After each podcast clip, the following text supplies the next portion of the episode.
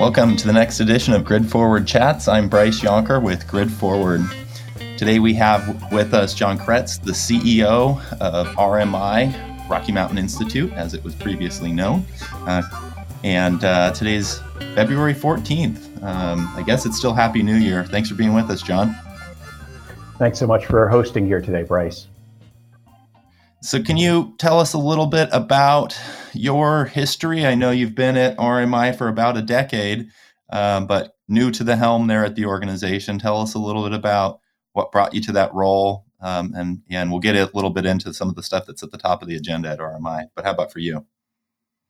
Yeah, well, I'm I'm a bit of a, a reformed engineer, a recovering management consultant, and uh, you know, kind of a, a an absolute uh, committed practitioner of the energy transition who made his way to RMI here after a bunch of years in the private sector. Um, you know, and since I've joined RMI, I've really helped build RMI's global presence and and build the team really that that can practice the think, do, scale model that that RMI really embraces to drive the energy transition fully at pace and, and really capture those benefits that we know are there from, from using clean and efficient renewables. Great. Well, congratulations on taking over the role after some some big shoes to fill that I know you were excited to work with over the years there. Um, maybe we'll start with uh, just a quick question about uh, RMI for those who aren't as familiar. Um, what's at the top of, of the list for you all right now? What are you trying to prioritize? What's a focus for for the organization there? Yeah, for us at RMI, there are, there are a bunch of big things. I, I think first off um, is really helping everyone understand where we are in the energy transition. Right, we see that we're we're at an inflection point. We're about ready to tip in a very significant way the global infrastructure related uh, to clean energy. We know that that solar and wind are now cheaper in 95% of the world. That that we're driving down the costs of of related technologies like uh, batteries, like heat pumps, like hydrogen at scale, and that as all of those different markets align, we're seeing just enormous opportunities emerge, um, and and that markets will change and flip very quickly. So this whole idea of the narrative is one big understanding. Just to put that GPS, you know, kind of pin in place for everyone to understand that what has been you know slow and talked about for a long time is now picking up speed and ready to flip. I think a second big thing that we're absolutely focused on is the Inflation Reduction Act. Right, this is the single largest investment in climate infrastructure made anywhere in the world to date. Uh, we see it as a, a, massive opportunity for the United States, not just to, to help secure, you know, kind of its place in the next energy system, but also to lower the costs and increase the, the availability of all these solutions globally. And so we're, we're focused on ensuring that every ounce of that opportunity is captured. And then the the third big thing that I'm I'm concerned about is, you know, I'm I'm an optimist by by nature, and I I can see a pathway now where we can get half the world to net zero by 2050. But for half the world, it simply isn't possible, right? And we need to figure out how to bring the global south along because if we don't all cross the finish line together, right, we fundamentally lost as a planet. We need to have ways to to increase the flow of capital, uh, to, to support technology transfer, to build new markets that allow for that leapfrog to happen and, and enable, you know, kind of communities in the global south to choose the energy transition that makes the most sense for them. Great, great. So, the ecosystem of supporting organizations that are involved in accelerating clean energy, helping along for energy transition, advancing techno- technology and market solutions, as you know, is a very robust one. So, in general, how would you say that that collaboration is going right now? You all are certainly actively involved in it. Um, is it is it a is it a good collaboration? Where are there some areas that uh, those of us who are working in this space can really be all rowing in the same direction? What's your general thoughts on that? Yeah, I mean, you know, you know this well, Bryce, but this is system transformation, right? When we talk about and think about the energy transition right now, we've got to realign our policies, we've got to realign our capital, we've got to realign all the financing structures. And that really does take everyone contributing, you know, and, and with NGOs like RMI kind of playing an important role in helping to moderate and move the system together.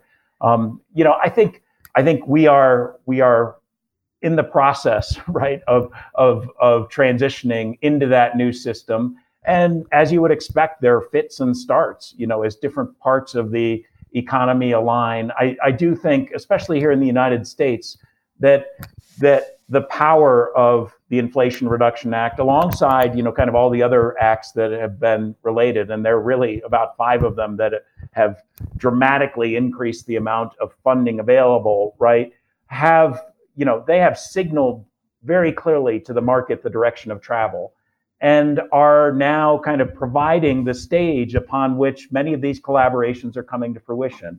And RMI is engaged, you know, kind of in many different areas of the country working on developing and building hubs, you know, together across the financiers and the big uh, industry players uh, alongside the city councils, you know, to, to try and take this influx of, of you know capacity and turn it into real forward motion and progress with steel in the ground. And that you know those are areas where uh, again we're just learning to to pass the ball differently to play as teams uh, you know in as as the united states kind of rebuilds the muscle of large infrastructure development and, and execution. Great. Well that tees up my next question which was around the federal policy um, aspects. I, I, said three home runs in 2020, 2021, and 2022. I, I think I know what the two others you might throw in there are, but um, you know, we think it really got started with the Energy Act of 2020, um, the Infrastructure Investment Act uh, in 2021, the IRA in, in 2022. I assume you're putting chips in there and, and something else. But uh, these are basically increasing levels of funding going to advancing our energy systems. And my question would be what are the next few years of implementation going to look like? Yeah, you're absolutely right, Bryce. I added chips in there. I would also add, you know, kind of uh, uh, the American Rescue Plan, right? The the one that kicked it off here in terms of providing public infrastructure funds and, and public transit funds. And when you add all those up together, you wind up, you know, putting roughly 110 billion dollars a year into the U.S. economy every year for the next decade into clean energy projects and clean energy development, and that's just it's a massive surge, right, compared to what we've had it historically, more than five times, you know, kind of our historical levels from a decade ago. Um, and so, as we think about, you know, kind of what's in store uh, and what we need to do well, I, I think about three big things, right? First, we need to make sure that we expand the markets, right? We need to make sure that these incentives actually turn into market demand and grow the, the product distribution for the, all the EVs, all the heat pumps, all the hydrogen electrolyzers, you know, all these different components that we're going to need here going forward. Um, I do, so there's that element of how do we convert what is just a financial signal into real market growth and development. Secondly, there is this question around supply chain and how do we build a resilient supply chain, you know, kind of uh, not just in the United States, but with amongst our partners and globally, right? That can support, you know, kind of all the lithium that we need, all the nickel and copper and other uh, metals that we'll need to, to fuel the energy transition here, um, and and ensure that we've got that uh, again that diversified support base that allows not just our economy but all economies to grow. And then third, you know, related to that is is this is a, a great moment for jobs creation. You know, fossil fuels, you get roughly two and a half jobs per million dollars invested.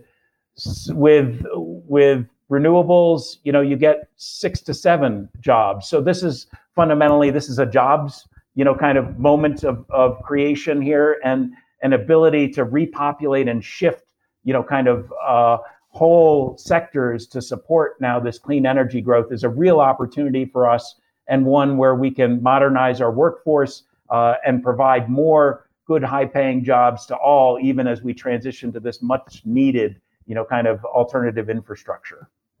Great.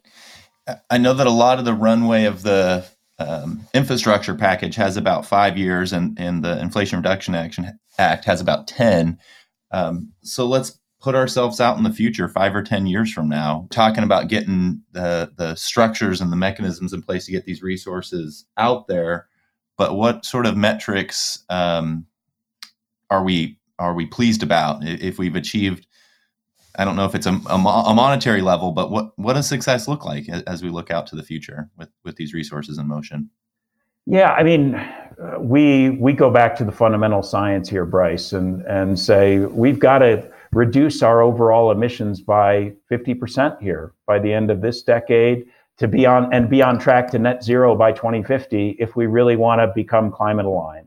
And so those are the those are the big metrics, and we can talk about it. You know, it means that the majority of our grid needs to be decarbonized here by 2035, um, uh, because that electrification then provides the the fuel essentially for our electrified automobiles and our electrified buildings and our electrified industry to the extent that that's possible.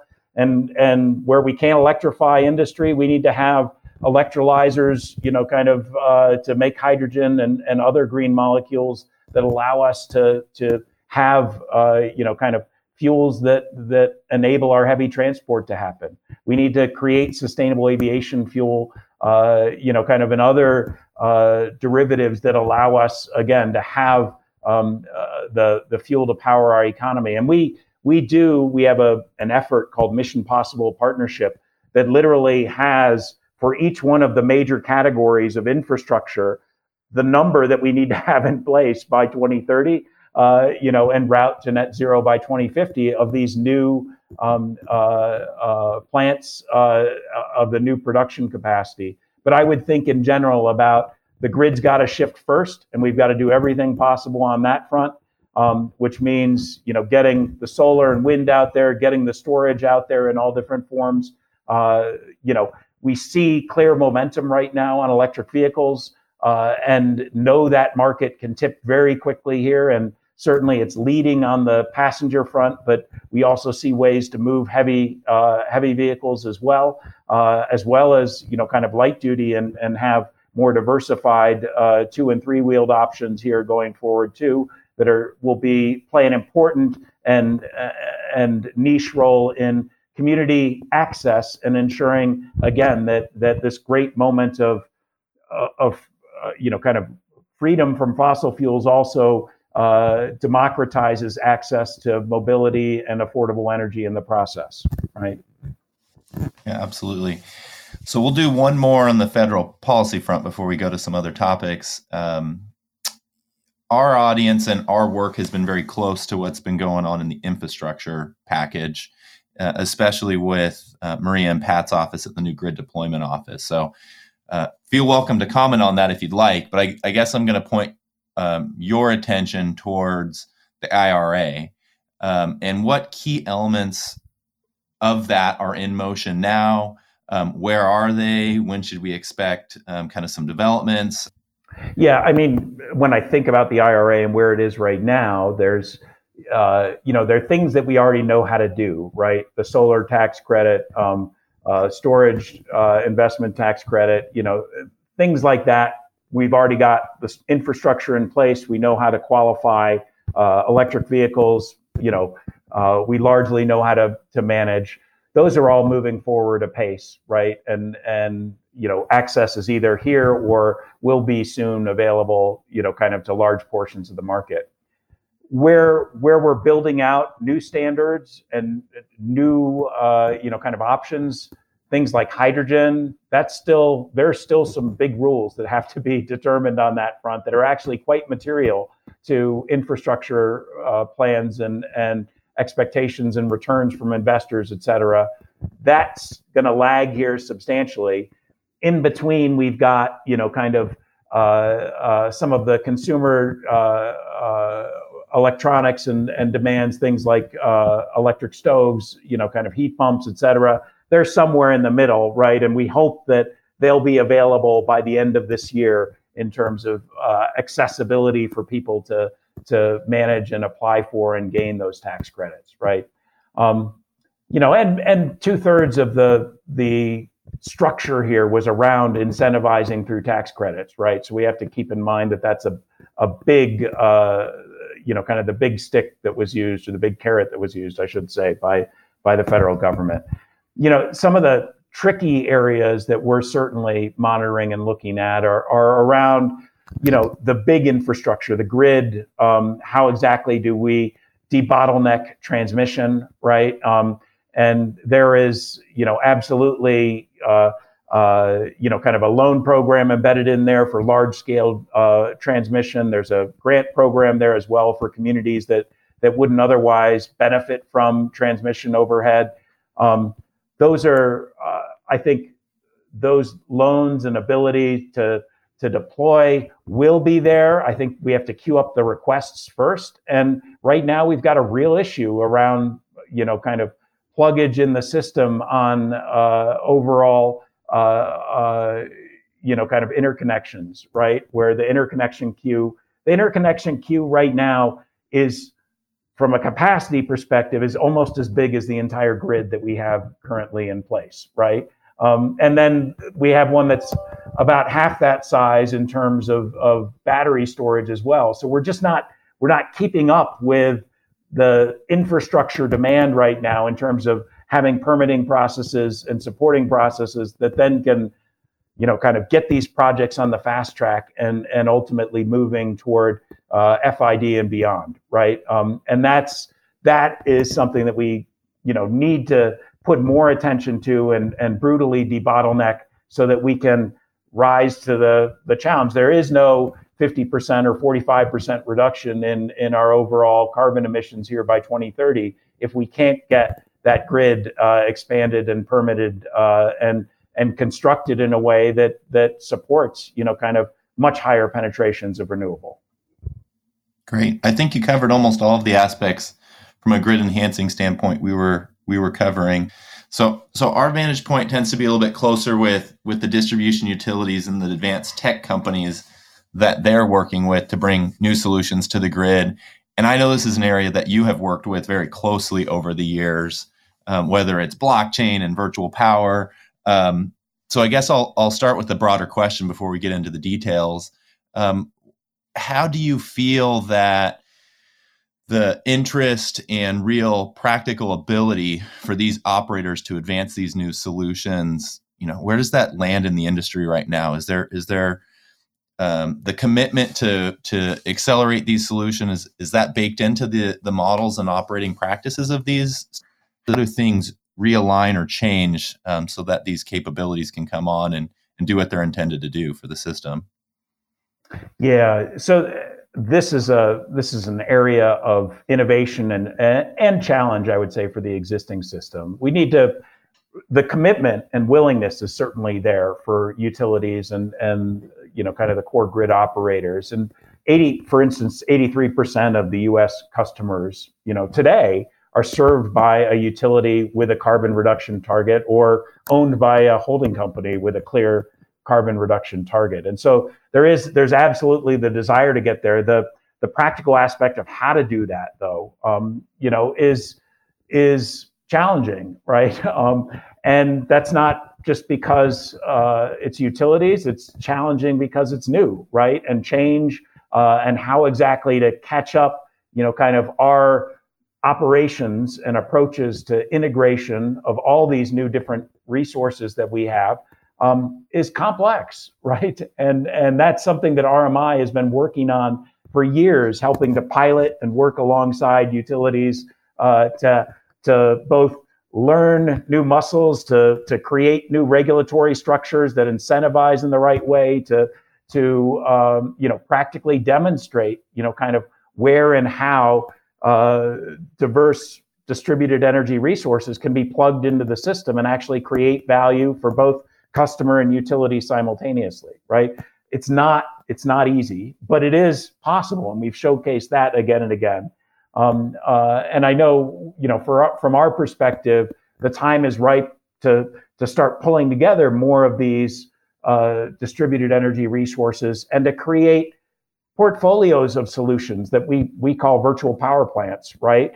um, that that start to provide predictable um, uh, power, uh, both in in supply and resiliency for communities, um, and to really incorporate them as uh, planning units within the overall grid of the future, right? And so we've been working very closely with utilities on that. We actually announced a partnership here just last month uh, with a, a host of, of leading entities, you know, including some of the tech companies and uh, folks like Google, alongside automobile companies like GM and Ford, alongside some of the distributed renewables players like SunPower and Sunrun, and you know, kind of are starting to navigate the complexities of how do you build up, you know, kind of uh, the business model, the regulatory structures, the approaches that allow these resources to all be integrated effectively in.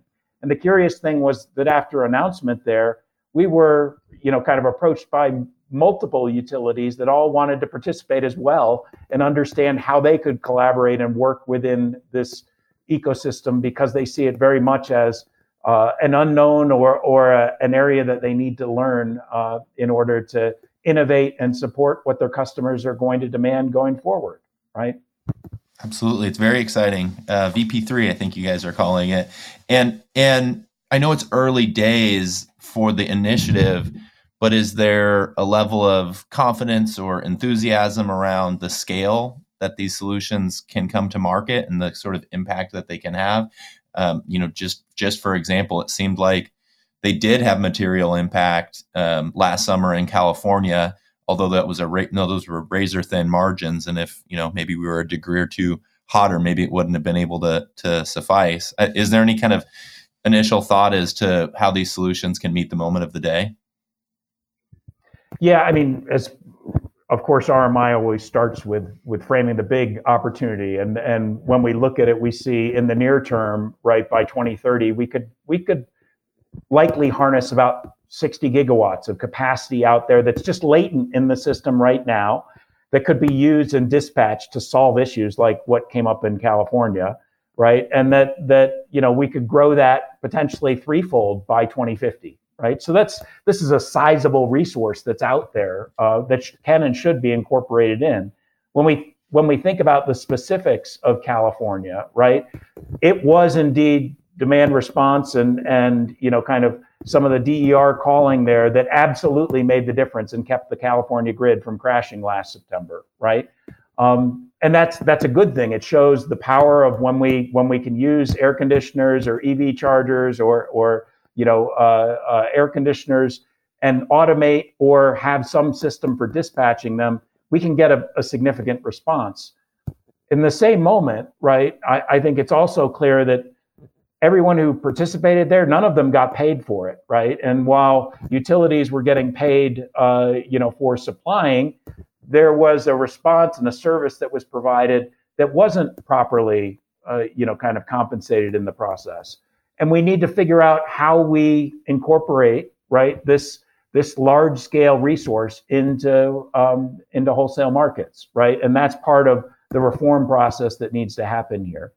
Um, now, RMI, as you know, you mentioned blockchain. We've been working here for about six or seven years now on blockchain applications, uh, specifically using decentralized computing to run a decentralized grid. And we have a spinout called the Energy Web Foundation that actually ran uh, some of the the algorithms and, and approaches to identify customers in California that were called upon in that in that emergency. The interesting thing, though, is that that while it could have been automated, the the CAISO preferred not to automate it at this time, right? Preferred only to to protect information and to have the data double blinded and and you know kind of ensure that that the resource could be accessed without violating privacy rather than creating an automated system that could actually animate the market and provide this real-time exchange of value at the same time that it balances the grid. I think that is that's something that's doable right now where the technology exists. Great. So just a couple more minutes here. Uh, maybe we'll pull out. I know you and I are sitting here in the West in the U.S., um, but you've had lots of experience in China or recently back from COP. Um, and RMI touches aspects um, of energy transition across the globe. I guess my question here would be um, with the the volatility in Europe um, and energy markets um, seeming to react somewhat violently to the news of the day. Uh, is this more of the same? Should should we be expecting this volatility uh, in the near term? Um, does it come along with with the the energy transition that we're working through, or is it um, somewhat a, a, reflection of of the geopolitics happening today? I know there's a lot to unpack there. Yeah, I you know this is where I'd pull us back a bit Bryce, and just think about where we are in the energy transition. And and with any commodity, right, whether it be uh, the transition from horses to automobiles or the transition from gas street lights to to electric st- street lights, you know, you see this process of growth, right, of of a peak and then a plateau that somewhat bounces around, and then an imminent decline that happens, right? And and based on RMI's analysis that has now been validated by the EI or the, the IEA as well as uh, BP uh, two weeks ago, um, uh, you know, we've seen that we actually peaked fossil fuel consumption here in 2019, right? Globally, as a planet, we peaked our overall fossil fuel use. Now, it, there are still different areas of the, the world where there's still growth, but um, places like Europe, peaked back in early 2000s. The United States peaked uh, in the late, uh, just before 2010. You know, and now we're seeing China very near the peak right now. Um, this this process, right? This process of chaotic uh, uh, markets globally, especially around oil and gas right now, is certainly being induced by the tragedy of Ukraine and what exactly has happened in that completely unjust war, right? Um, but but the response that we're seeing is indicative of this top level. We've peaked and we're at a plateau where markets are trying to understand direction before the clear downward, uh, uh, um, you know, slide. And what we know right now is that in total on the planet, we are adding more new energy through fossil or through renewables, through solar and wind right now and other forms of renewables, then we are growing load, right? Then we're growing demand overall. And so so that means that you know kind of that peak has come and it's only going to go faster as we add more and more capacity and supply. Um, so as we think about you know kind of the what IRA has done, or the the Inflation Reduction Act, what Repower Europe has done, and their their follow-on work, what what hydrogen mission in India, what Japan's response, what all of these you know kind of responses to the immediate um, uh, you know kind of near-term conflict in in Europe have resulted in is just uh, sped that decline faster down and ensured that the transition will happen it will happen at pace and scale. And now markets are coming to terms with that in this last bout of volatility before, uh, you know, kind of the uh, stranded assets start um, uh, driving the decline even faster and make the financial returns uh, more challenging. All right, two more questions and then we'll wrap. Um, you mentioned earlier the jobs that are inherently created um, along the energy transition. Um, I think you were probably citing some figures um, specific to renewables and efficiency, but but in general, um, the energy community is is much in need of talent right now. Um, I, so I think my question would be, how can the collective we, how, how can those that are working around energy um, bring the right um, diverse talent pool uh, that is needed for the job at hand right now? Yeah, I would I would say one that that there is there's absolutely a real constraint right now on talent and capacity, um, uh, and there we need to build up you know kind of that capacity through all different forms of education and recruitment. Uh, I will say as well though that there's been an unexpected surge here in transitions from from folks who were you know kind of on the fossil fuel side of the business wanting to shift over and support the renewables uh, and the evolution of, of sustainable energy. Um, you know, I, I Bloomberg coined the, the phrase climate quitters, right, um, as being kind of emblematic of that. That there are those who are kind of quitting their jobs to join companies and organizations that are working to solve this crisis that we're in. Um, uh, and we at RMI have certainly seen uh, many uh, transition over to support us in the process. And, and in that article that, that Bloomberg called this out, uh, one of our own uh, leaders, Joe Daniel, was mentioned, um, uh, you know, who, who worked originally for Baker Hughes and realized that he could take the same policy knowledge that he was using in the oil and gas space and transition over to support, you know, kind of the, the clean energy uh, transition. And that's, you know, that's one example. Uh, I think there is um, uh, significant opportunity here, um, uh, but I'm most encouraged right now that we'll solve this by just the sheer volume of youth that are being engaged uh, and the, the demands that they have both to be involved, but also for their companies, you know, wherever they sign up to, to really support this energy transition and to, to acknowledge and respect, you know, kind of the requirement for sustainability as a real and motivating force for uh, uh, um, for industry here going forward. All right. So our, our closing question is a big one. So take it where you'd like. Um, our, our, audience is mostly working around advancing the functionality of the grid by bringing modernization onto the system and, and scaling it. Um, so I guess I'll, I'll close with what role does the grid itself, whether you want to talk macro or micro or something in between, um, transmission, distribution, take it wherever you'd like. Um, what role does the grid play in the larger um, scene of decarbonization and more broadly um, for the changing climate that we're that we're all working to deal with? Yeah, I, the grid is the essential enabler of the energy transition. You know, I, I uh, the the prospect of coming into climate alignment can only be done if we can harness this immense, you know, kind of an incredibly low cost potential of renewables. And if we're going to be successful in doing that, we need to connect those renewables to to the end uses, right? To to provide people with the, the warm showers and the cold beer that they need to to ensure that you know kind of industries uh, have the energy that's required to produce all of the the construction material, you know, kind of uh, um, goods that that we use and need as a planet. And so, uh, you know, kind of that that essential role is, uh, um, you know, kind of one without which the energy transition simply can't happen. And if we don't speed, you know, kind of our support of the grid um, and its evolution uh, here we're going to wind up falling short of our aspiration and our need to align, you know, ultimately, um, you know, kind of our real economy with the constraints of the planet.